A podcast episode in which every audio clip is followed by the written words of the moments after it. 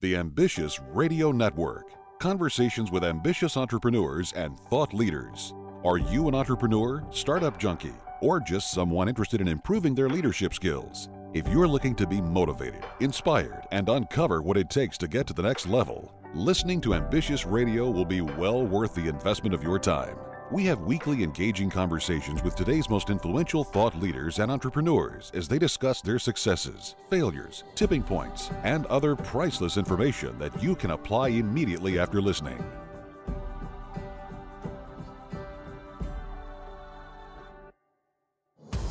And welcome to the show. Good to have you right here. It is Ambitious Radio, hosted by our friend Doug Parker, talking about entrepreneurship and leadership while interviewing interesting people and what makes them ambitious. Now, you know the show wouldn't be possible without our sponsors, Grasshopper.com, the entrepreneur's phone system. You know, most of the time, small business owners need to personally guarantee any loans that their companies take out. That can be kind of tough to do if you have credit issues. So if you have less than perfect credit, go to RepairMyCreditNow.com for a free credit report evaluation. RepairMyCreditNow.com. Doug, what do we have going on today? Today, we've got another exciting guest. We've got Jen Briney. She is the host of Congressional Dish, a twice-monthly podcast exposing secrets drowned out by partisan noise in the United States Congress. By interpreting legislation, summarizing congressional hearings, and following the money, Jen analyzes the actions of Congress that are generally ignored by corporate media, delivering the information from the perspective of a fed-up taxpayer who bears no allegiance to any political party or ideology. Jen, how are you? Welcome to the show. I'm doing great. Thanks. Thanks so much for having me. Well, I'm excited about having you on. You know, I'm always intrigued, you know, by our government and how it works. And you know, sometimes the system can be very, very frustrating, which sounds kind of like, I guess, you know, kind of where you came up with the show and whatnot. But before we jump into that, let's talk just a little bit about you. I mean, what did I leave out in the intro? I mean, who are you? Where are you from? And what else do you do other than the podcast? Well, the podcast is my full-time job. Outside of that, I like to play kickball and go for long walks on the beach. And but yeah, I'm living in California. I'm just outside the Bay Area. My husband is a solar power engineer in San Francisco, and we can't afford San Francisco, so we live in Walnut Creek. And I do the podcast out of my living room because that's how us podcasters do things. And yeah, I've been at this now for 4 years. Goodness gracious, 4 years. So what led you to use the media outlet of a podcast? You know, you said this is what you're doing full time. So, you know, how did you kind of get into saying, I want to do podcasting as opposed to maybe writing or something else? Well, I actually had tried blogging for a little while. And first of all, I mean, I was okay at it. I'm a good writer. I just don't particularly enjoy it. So when I thought, like, what do I want to do for the next 40 years of my life? It definitely wasn't sitting down and writing. But another thing about podcasting is that podcasting allows me to let people hear things that are going on in the halls of Congress for themselves. So if there's an interesting exchange in a hearing, instead of me having to summarize it, I can just give them the audio. And so my podcast actually has a lot of things that aren't me in it because I'm playing clips from hearings and forums and the House and Senate floor. And I just feel like it's far more powerful for someone to experience something with me as opposed to hearing me explain what happened. And so that power is what made me go into podcasting. I have considered branching out into video at some point, but right now I just can't handle the extra workload that comes along with video. But I do think that could be in Congressional Dish's future at some point too. Cool. Well, that's very interesting. Now, have you always been a political junkie? I mean, or is this something that has recently come about? Tell me how you actually decided that the political side of things is where you wanted to lean. No, I wasn't at all, actually. And to escape a tough breakup, I decided to go to Germany and study abroad for a semester. And so in the spring of 2003, I was living in Bonn, Germany. And in the spring of 2003, my country started a war. And so that was a really interesting experience for me because it affected our day-to-day lives in ways that I had never anticipated. Like when you go into a bar in Europe, you can hear a group of Americans from a mile away. So everyone knew we were Americans. And everywhere we went, people were asking us about the war. Why is this happening? What do you understand? And I was so embarrassed that I knew nothing. And so it was really that social aspect of not understanding what was going on that made me start watching the news while I was there. Plus, I had to watch the news to see if we were in danger of having to go home. I mean, it really affected our day-to-day lives. And so that's the first time I started really asking questions. And then the answers only led to more and more questions. And then when I came home from that experience, I was expecting it to be exactly the same here, and it really wasn't. I went back to my friends who were not only not talking about the war, but they were all talking about the movie Old School. I'll never forget that. And I was like, don't you guys realize what just happened? Like, did anyone discuss this? And they're like, what are you talking about? No one was paying any attention. And then when I started watching the news, the content was so different. It was never something that I had even thought of before, that maybe our news wasn't giving us all the information. And so being able to compare what I was getting overseas to what I was getting at home, I just became kind of obsessed with trying to understand what was going on here. And here I am 13 years later, still trying to understand what's happening. Gotcha. So now, so the news you say that you got overseas was different. Now, so I've traveled a little bit, and maybe it's just because I'm a creature of habit. You know, I tune into Fox News or CNN or whatever wherever I go. So what are the other outlets that you tuned into that you saw something different? So I was depending a lot on the BBC. But then also so when I was living there, I was living with a German family, and they would just watch German local news. And so I would sit next to my German host mother, and she would translate what the news was saying. So I actually have a specific moment where I realized that the news was not compatible. It took a few years to play out, but I was sitting with Elka, what's her name? Elka and I were watching the speech that George W. Bush gave where he said that, you know, Saddam Hussein was going to Niger to get uranium. And so they went to a commercial break, and they immediately came back and said, we have sources out of Great Britain that says that this is not true. And I just went, okay, you know, like that's information, whatever, put it in my brain. And then 3 years later, a CIA agent was outed. Her name was Valerie Plame, because her husband was reporting on the British intelligence that was saying that that claim wasn't true. So here in the United States, 3 years later, the fact that that information was getting out to the American public was such a big deal, yet I had known it for 3 years, as had other people in other countries. And that was a big moment for me when I realized that there were things that the rest of the world knew that we didn't. And that was a big turning point in my life when I found that out. Sure. Now, today, I'm assuming that you watch the BBC from time to time, and are you comparing it to what's on the news here in town? Or how do you reconcile that now? So I don't watch TV to get my news. I don't even have cable. So that's actually really helped me to not get sucked into the media themes. And what I will do is, like, if there's an international incident, so for instance, there was that guy that mowed down all those people in Nice.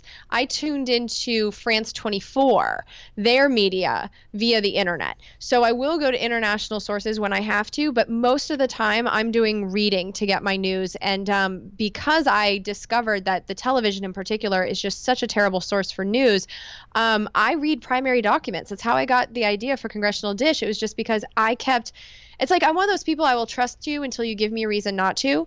And so I was just crossing off all of these lists of publications and people. And I was crossing off so many names. I was like, you know what? I have to read the documents for myself. And so that's where I got to be where I am today, watching hearings and reading bills and reading congressionally prepared reports, because I don't trust very many people to give me my news, to be completely honest. Yeah, no, that makes perfect sense. Now, I'm probably one of those guys that just takes for granted. I watch, like I said, watch the news or what have you, and but I don't watch a bunch of TV.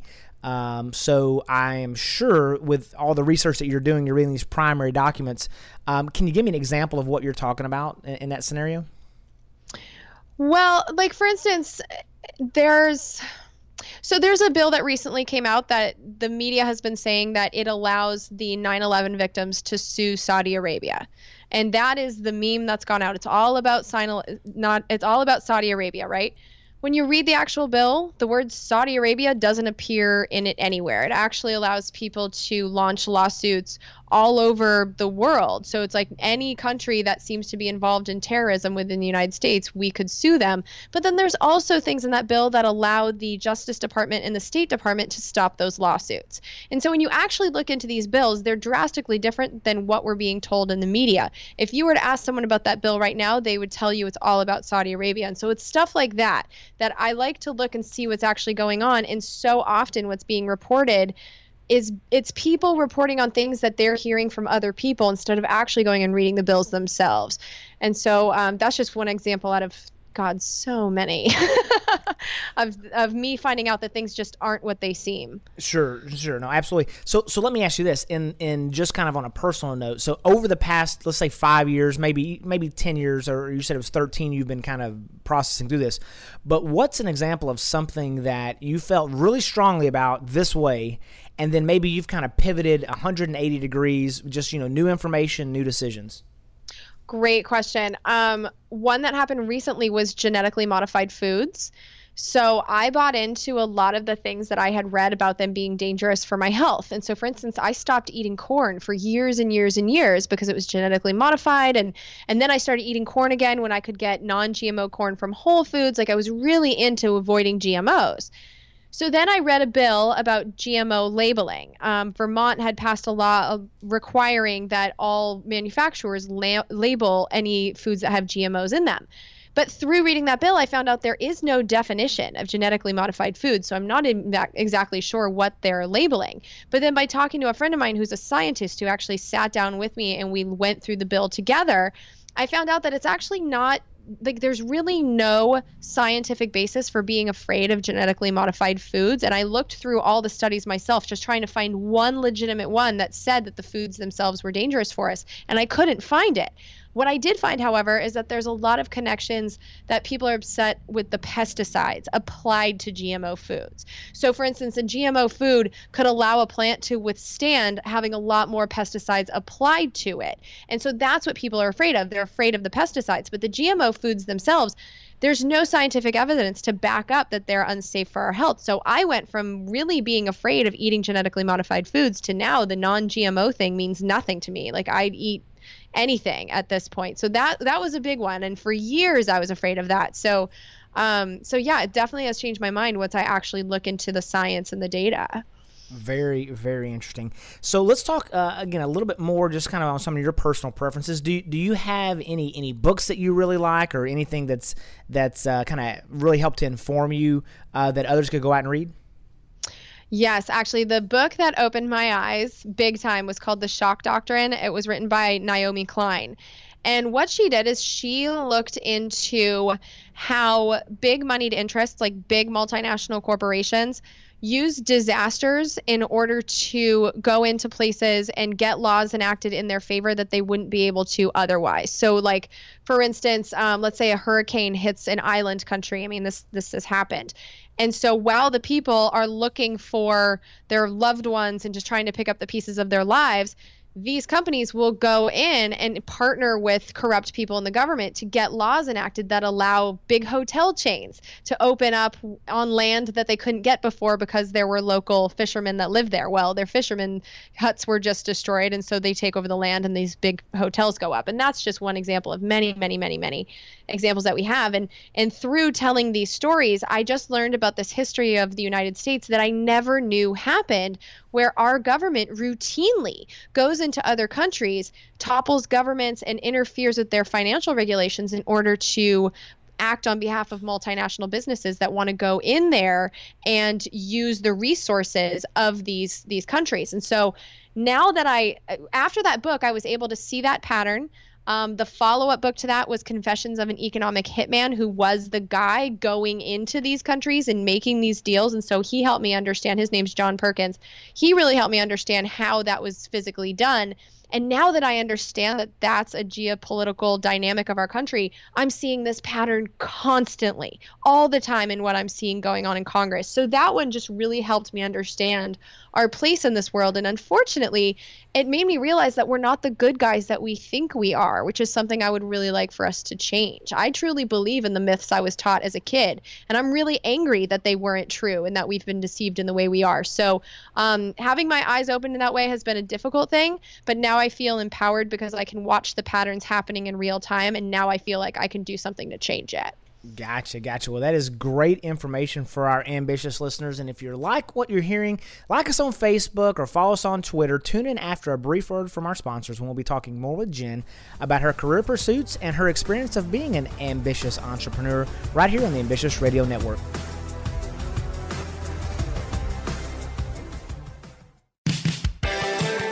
It's that time again, summertime. Kids are out of school, running around, having fun in the sun. Leaving the doors open, trying to air condition the entire neighborhood.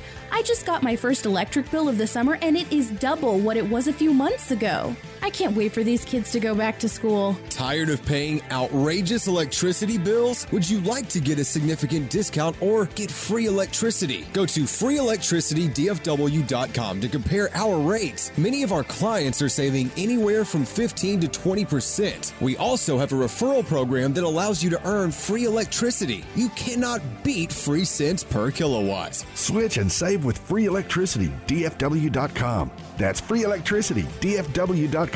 We offer free energy credits to customers who refer and activate 15 or more qualified customers for our electricity service and are not past due on their bill. To get your free energy credit, your customers must be referred through your free customer gathering website. See FreeElectricityDFW.com for more details.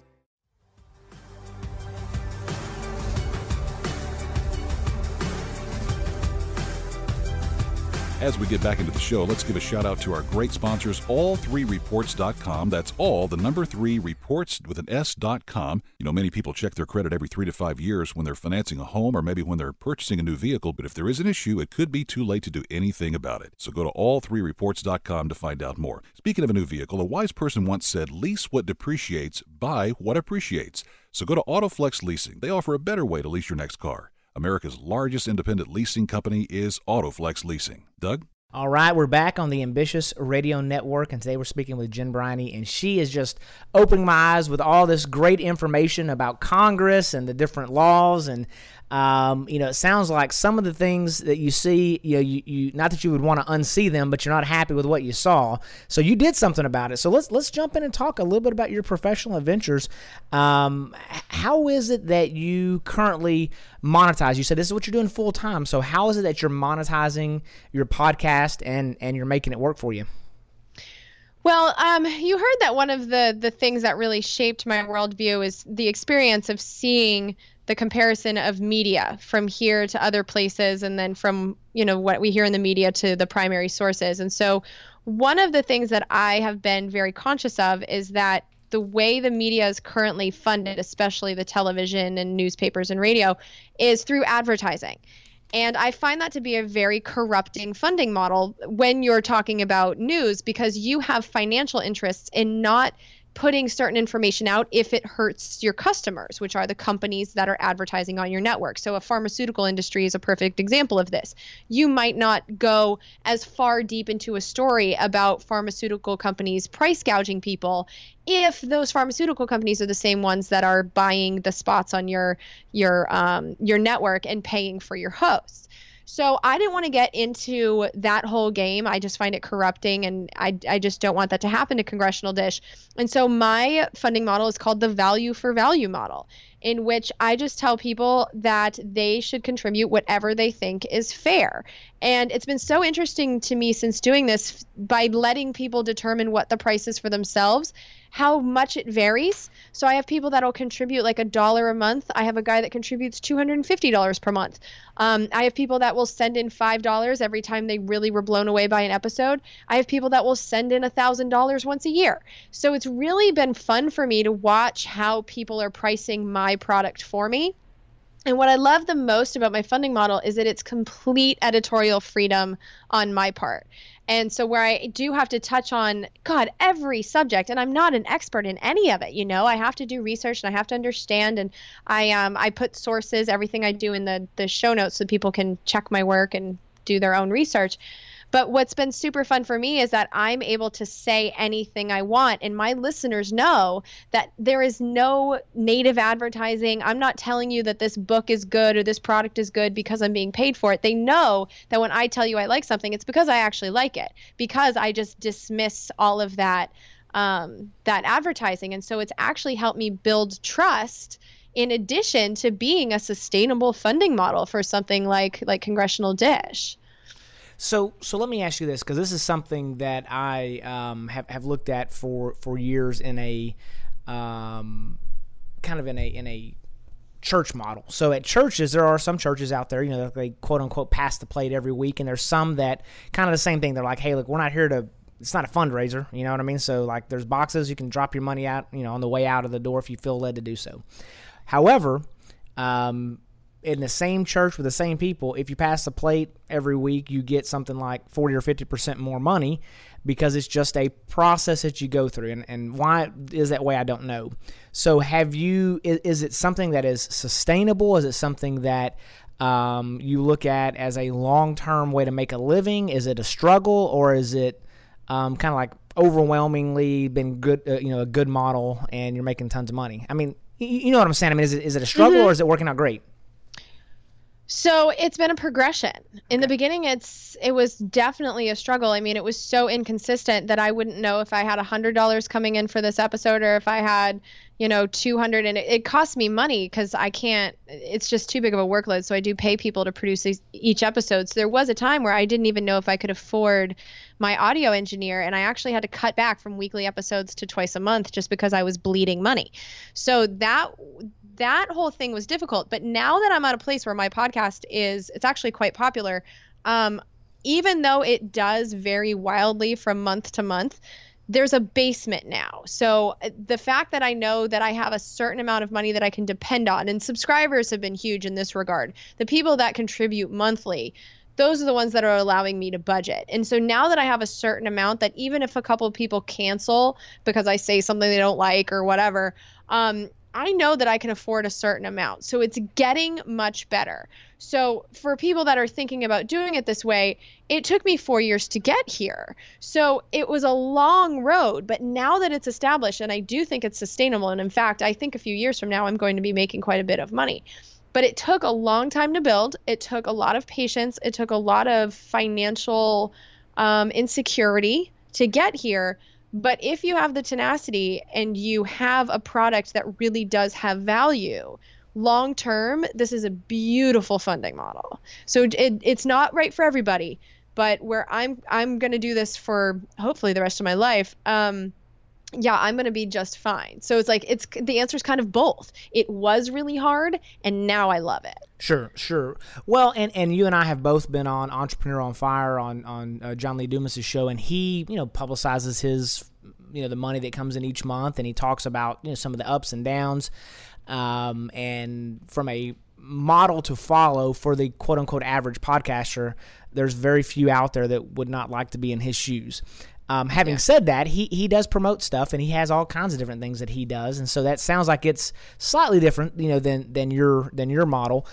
Do you ever anticipate a scenario where, where you have funding, or do you think it's just going to be a voluntary subscription kind of model forever, or do you envision a standard and a premium type subscription, or just like it is right now, just forever? So for the main show, it's going to stay like this forever. But one of the things that I am working on right now is setting up an app only for subscribers, so the people that are contributing on a monthly or per episode basis, which I'm going to call the Congressional Dish Green Room. And back there is where I'm going to store stuff where I can just talk to my listeners, maybe do like Q&A sessions. That's where we can do, because I did some Facebook Live like research sessions together, which turned out really cool. So I feel like I could do stuff like that that's less polished and just for us. It can also be a place where I talk more freely about how much money I have coming in, because I'm perfectly fine being transparent with my numbers with the people who are on my team. But I have a lot of freeloaders too, and I don't feel like they don't deserve to know my personal finances. So I feel like it's going to be a safer space for me and only my community to be a bit more free in what we talk about and not diminish the quality of the main show. I also like the idea of having a place where I can have interviews with people, because not every interview is interesting, but I can have interviews with people and then take out the most important stuff or the most amazing, fascinating things and put those into my main show when it's appropriate for the topic. So I am going to have this subscriber only place just for my community at some point. The other thing I'm looking into, because I don't know if you've heard of Brian Redban, but he is the founder of a podcasting network, mostly comedians. But I talked to him last week, and he was saying that he doesn't do advertising either. He makes money through merchandising, so 100%. So he does the podcasts for free, but those bring people to his live events, and then he makes a lot of money in selling T-shirts and posters and stuff like that. So that's another funding model for me. So I do have a couple things that I'm thinking about doing right now. But as for funding the main podcast, I don't see why I would ever look for grants or funding or look for like a parent company to buy my show, because then I lose my independence, in which case, what's the point? I just became the mainstream media. So I really just want to let Congressional Dish be what it is. Maybe network out and get some state-based shows, but I'm pretty happy with what I'm doing now. I don't really see any need to change it. Cool. No, that's just, I could only imagine, because I'm probably a little bit more on the, I don't know if it's capitalistic side, but it's more of a, you know, charge for it kind of a thing is what I would, you know, just generally think as it, you know, if it's what I was doing full time to support a family. And, you know, I hear about folks like yourself that take that risk and they do it for years, and it builds up, and it's a very genuine, you know, authentic way to do it. But my goodness, it could be scary, and you know, kind of getting it up to speed to the point, especially for year after year after year. So when you're going through that process, were there any significant fears that you had? You know, not really. I know that that's not the answer that I should be giving right now. Like, I should be telling you all my insecurities, but for some reason, I just always felt like this was going to work. And maybe it's because I just was determined to make it work, but I just had this gut feeling that I couldn't be the only person in this country that wanted to know what was going on with the people making our laws. I just had this like gut feeling that was almost overpowering. I mean, this is what made me go down this path where I was just like, I really think I'm onto something here, and I think people will contribute to it. Now, I guess as far as fear is concerned, the one thing that I am fearing is that it's going to make my life a little difficult, because I'm already working ridiculous hours and I don't want to burn out. So that's really my biggest fear. If anything, I feel like at some point I'm going to want to take less money and have more of my time back.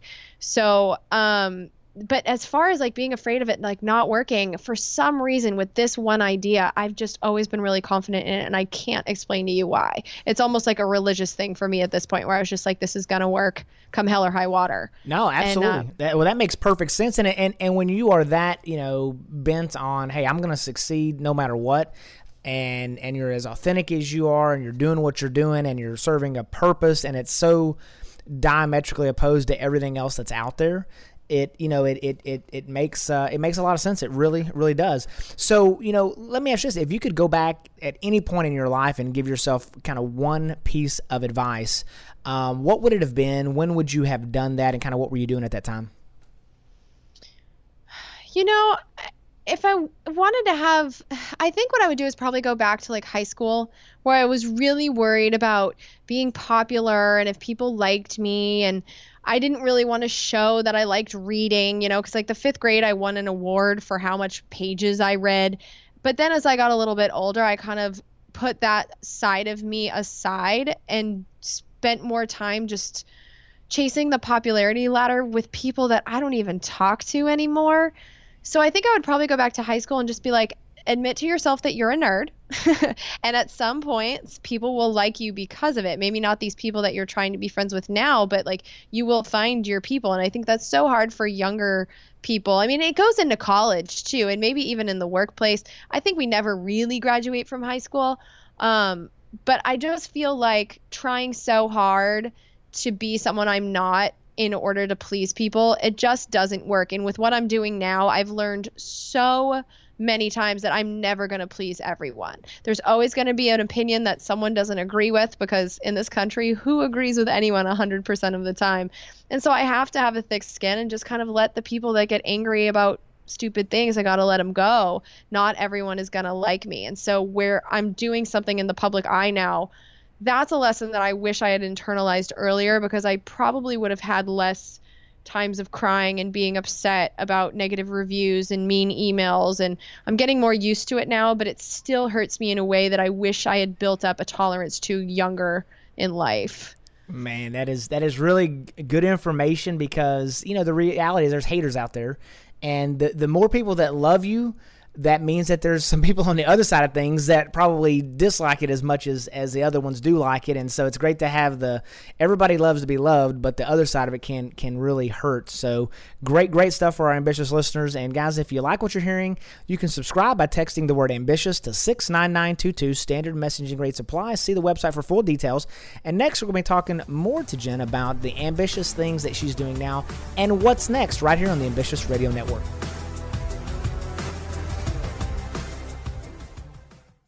Hey, ambitious listeners, you hear us interviewing entrepreneurs all the time, and there's a common theme. They want to be more productive and improve their communication. As an ambitious entrepreneur, you're always on the go. So turn your mobile phone into a business phone system with Grasshopper, the entrepreneur's phone system. The Ambitious Radio Network recently partnered with Grasshopper to offer our listeners a special discount. Log on to ambitiousradio.com and click on the Grasshopper banner in the bottom right-hand corner. Get a new business number or keep your current one. Sound professional with a main greeting and multiple extensions that forwards callers to your mobile phone or others in your organization. Get a toll free number or local number for your business with multiple extensions. Set up each extension with custom call forwarding to any phone in the world. Get your voicemails emailed to you as an audio attachment or transcribe an email. Keep business calls separate from your personal calls. Plans start at $12 a month with a 30-day money-back guarantee. Remember to click on the Grasshopper banner at ambitiousradio.com for a special discount for our listeners. Join the over 150,000 small business owners that have stayed connected with Grasshopper. See how Grasshopper works? It's the entrepreneur's phone system. Turn the world into your office.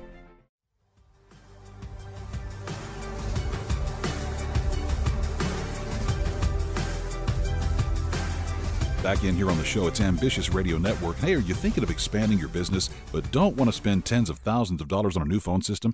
Consider Grasshopper.com. You get to keep your existing number, you have multiple extensions, voicemails transcribed, and no new hardware.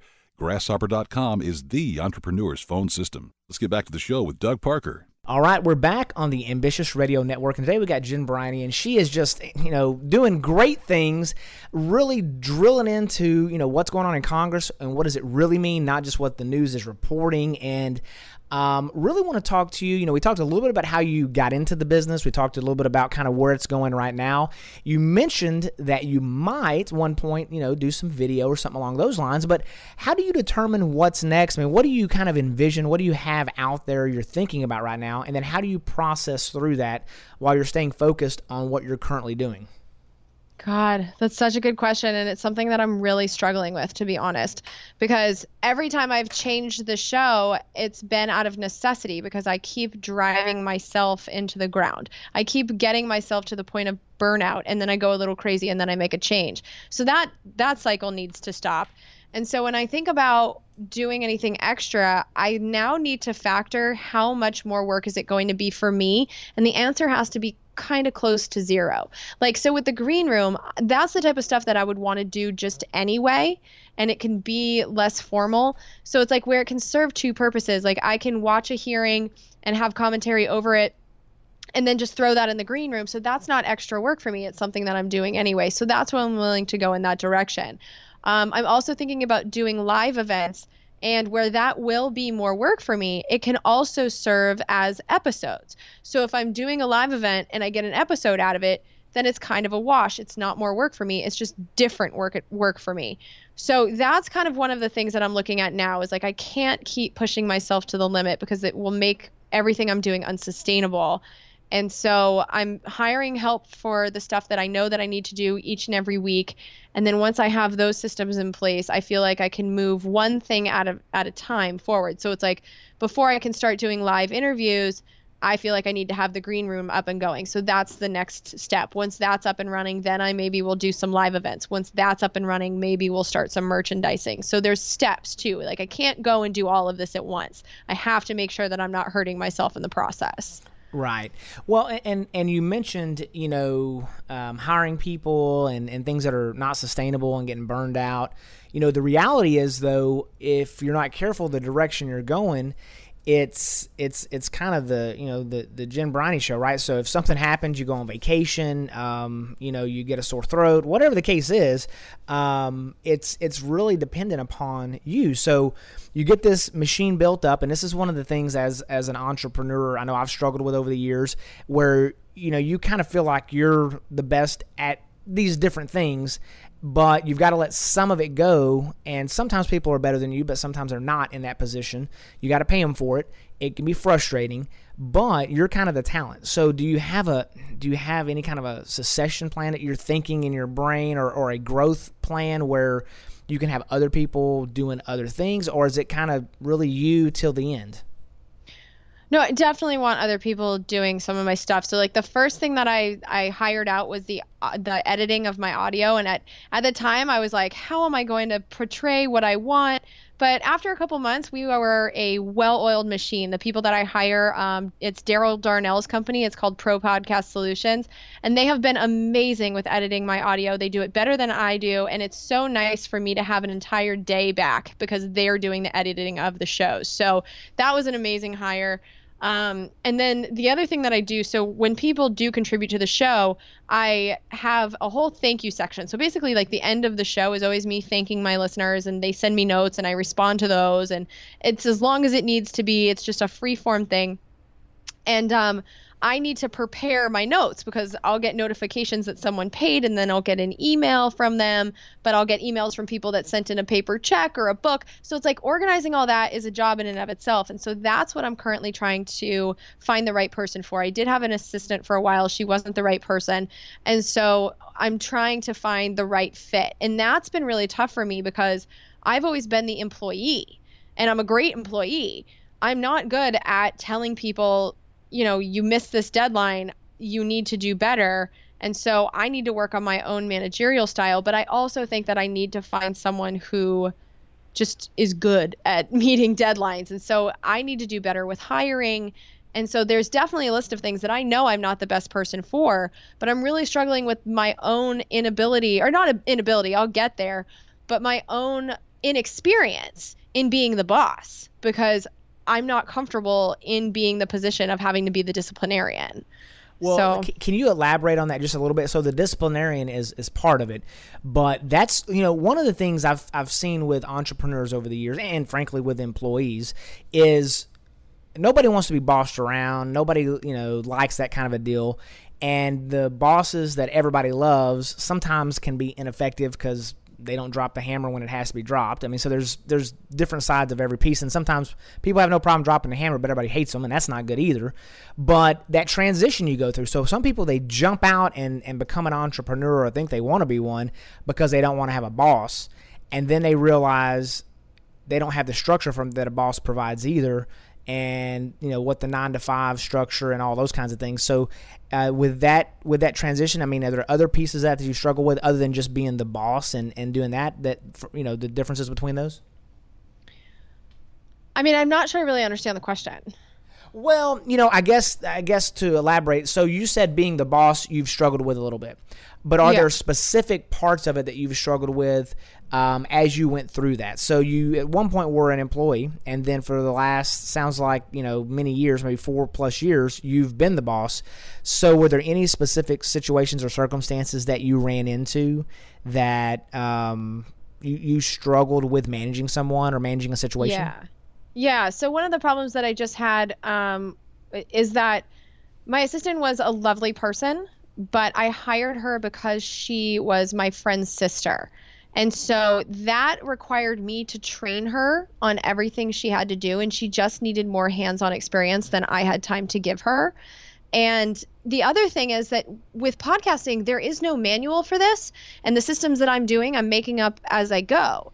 So what I didn't realize at the time is that I needed someone who was willing to design these systems for me. I should have hired someone who was experienced in doing this previously, but instead I hired someone that I liked and who was local, and it just didn't work out because I would have to micromanage, and that is not what I'm looking for. I'm looking for someone who takes less of my time, not more.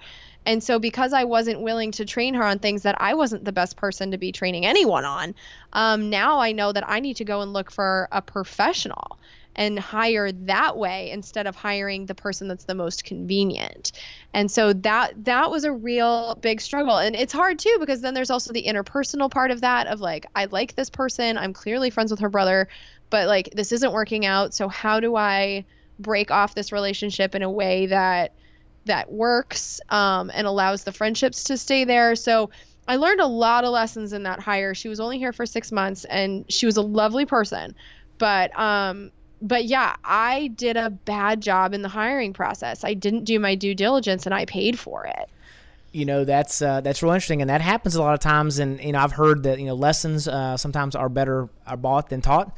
So you buy a couple of them, and then you slow down the process a little bit, and decide I've got to do something a little bit different. So ambitious times here, and you know, as we hear a brief word from our sponsors, because we do have to have sponsors to pay for our show here. We'll be discussing more with Jen and what she does to recharge her ambitious body, mind, and spirit right here on the Ambitious Radio Network. Here's another RepairMyCreditNow.com story. Home ownership. It's the American dream. It's a goal you've always hoped to achieve. You've spent countless weekends looking for the perfect house on the ideal block. The rates are low, and you've saved enough for the down payment. Unfortunately, now the mortgage company says there's a little hitch. Okay, let's be honest. It's a gigantic, gargantuan hitch. It's your credit. And it looks like your estimated house payment will be a lot more. www.repairmycreditnow.com. Hello, this is Doug Parker with RepairMyCreditNow.com. Do you have less than perfect credit, a repo, maybe some late payments, a collection account? Are they being reported accurately? Studies show that over 70% of Americans have inaccuracies on their credit reports. Where do you fit in? Go to RepairMyCreditNow.com for your free credit report evaluation. And remember, your credit is your future. If you want to get started now, log on now. RepairMyCreditNow.com. RepairMyCreditNow.com. www.repairmycreditnow.com.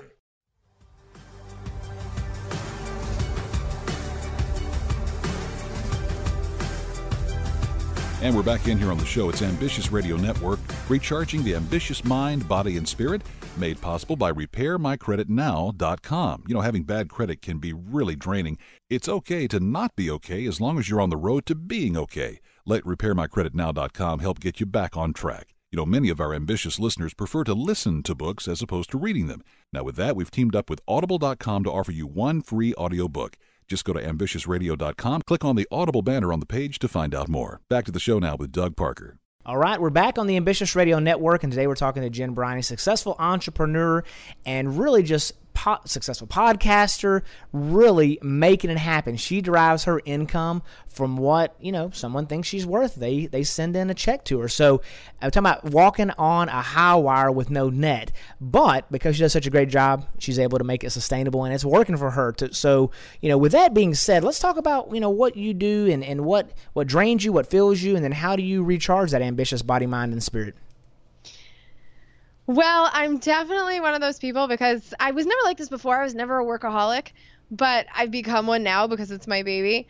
And so I've learned that I really need to walk away sometimes. And so like the next time I do this, and this is what's really keeping me alive right now, is that I'm going to have 9 days in an all-inclusive resort in Mexico over Thanksgiving. And I'm turning off my phone. I am not watching TV. Like I am just checking out. And that's the type of stuff that I have to do to recharge my batteries, especially where my topic and being the U.S. government in these times, it's not a happy thing.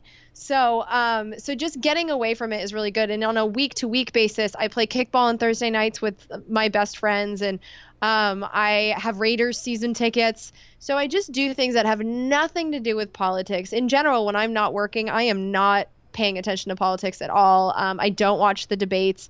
So I just get away from it as much as I possibly can. And I know that's, yeah, I just think that it's so important to have a life outside of work. Yeah, no question about it. So now on this 9-day unplug and recharge kind of a environment, you said you're going to Mexico. Where are you going? So I'm going to Puerto Vallarta, because last March, I really lost my mind. I was working too much, and I was doing weekly episodes, and I couldn't afford it. I couldn't sustain it. And my best friend lives in Boston. He was going to come and visit, and he was like, why don't we just go somewhere warm? So on 6 days' notice, we got tickets to Puerto Vallarta. And what was amazing is that getting through their airport was the easiest international experience of my life. Like from the time it was wheels down to getting into my hotel, it was 55 minutes, and that includes a 20-minute cab ride. Whoa. So it was such an amazing experience. And then when we got there, it was my first all-inclusive. So it's so nice to go traveling with a friend and not have to be like, well, you get this round, I'll get that round. Like if we were hungry, you just went and ate. And if we want a drink, we just went and got a drink. And it was so nice. Everything was taken care of for us. And when I vacation, I like to play a lot of volleyball, which they have. I like to sit by the pool. I like to read. I'm not someone who really wants to go and see the sights. So I expect to spend 9 days at the resort, and I cannot wait. I'll surf a lot. But I just want to chill, and all-inclusives are the best way to do that. There's no logistical problems there. Well, I'll tell you what, if you don't make it as a podcaster, you could be a spokesperson for all-inclusive resorts, because that was a pretty good job there. Yeah, don't tempt me. Well, that is great stuff. Now, are you much of a traveler? I mean, do you get to do that very often, or do you have favorite places that you like to go in general? So yeah, I travel all the time. I really love it. And my husband and I just made a pact that once a year we're going to get out of the country. And because we have been pretty bad about it the last few years, but it's just because we've been in a pretty nasty financial situation.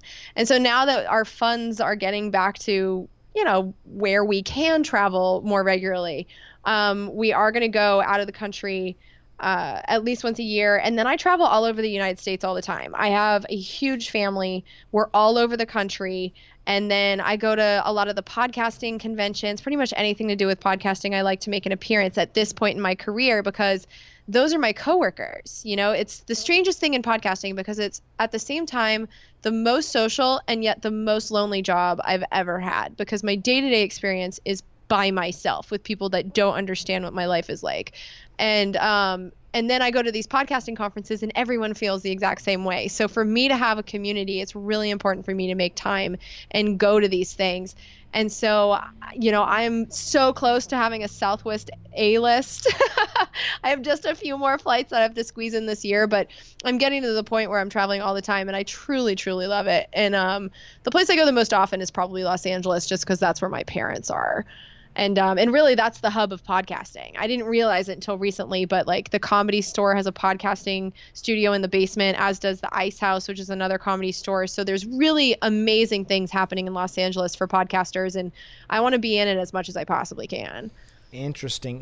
Well, that's really good stuff.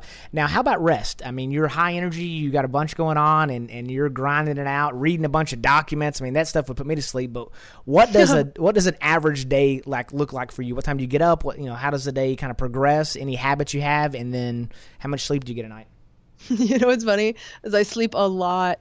Really? My friends talk about like how much I sleep and how ridiculous it is, because I go to bed at usually around 10, and I don't get up until like 8:30. And there's two reasons for getting up so late. Like, one is that I truly love to sleep, and the other one is that my husband, because we have a one bedroom and the office is our living room, the mornings are the only time that the apartment is his.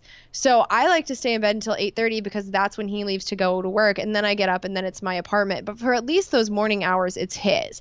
And if I'm up ahead of time, I can be on Twitter and reading articles and sending stuff to myself. I mean, I can work from bed on my phone. And so if I'm up any earlier, that's what I'll do. But I stay in bed more than just about anybody I know.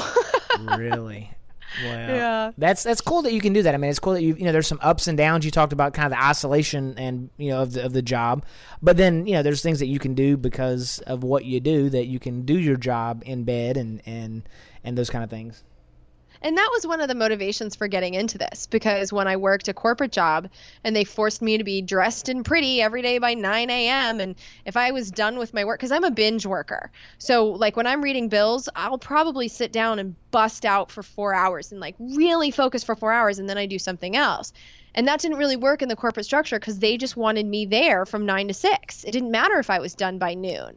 And so working really hard was actually disincentivized by that structure. And I would find myself just spreading out the work that I had to do, because if I focused that hard, I would just get more work than everybody else. So I was just really resentful of them taking my time the way they did. And I was just like, you know what, in whatever I want to do with the rest of my life, I wanted to determine my hours so that I can binge work the way that really does work for me. And so being able to sleep as much as my body wants to, I think that's what allows me to work as much as I do. It's because I'm taking care of myself in that way. And that means that I can put myself into my work and not waste any time.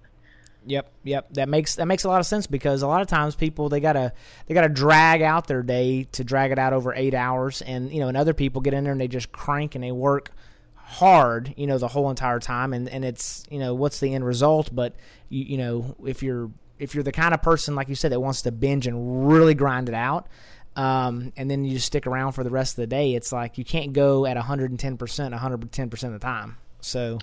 Yeah, and you end up wasting not only your time, but the company's time, right. So it's like, I want to work for 4 hours and then go exercise, but instead I have to wait until after. And then the company is paying me for 4 hours that, I'm not doing anything. I'm just sitting there. So it doesn't work for anybody. Yep. No, that brings up a very, very good point. Well, I'll tell you what, I am so appreciative of the time that you've invested with us today out of your very busy schedule to come on the radio program and share, some of the things that you're doing to be successful and kind of open our eyes to some of the things in Congress. So I definitely encourage folks to tune in to your show, to Congressional Dish, and, get their ears and eyes open to what all's going on out there in the world. And if people wanted to engage with you other than listening to the podcast, how would they go about doing that? Well, I'm the most easy to reach on Twitter. My name's Jen Briney. @JenBriney is my Twitter handle, BRINEY. And then I'm less active but available on Facebook, on the Congressional Dish Facebook page. And then you can always email me at jen@congressionaldish.com if you want to discuss anything.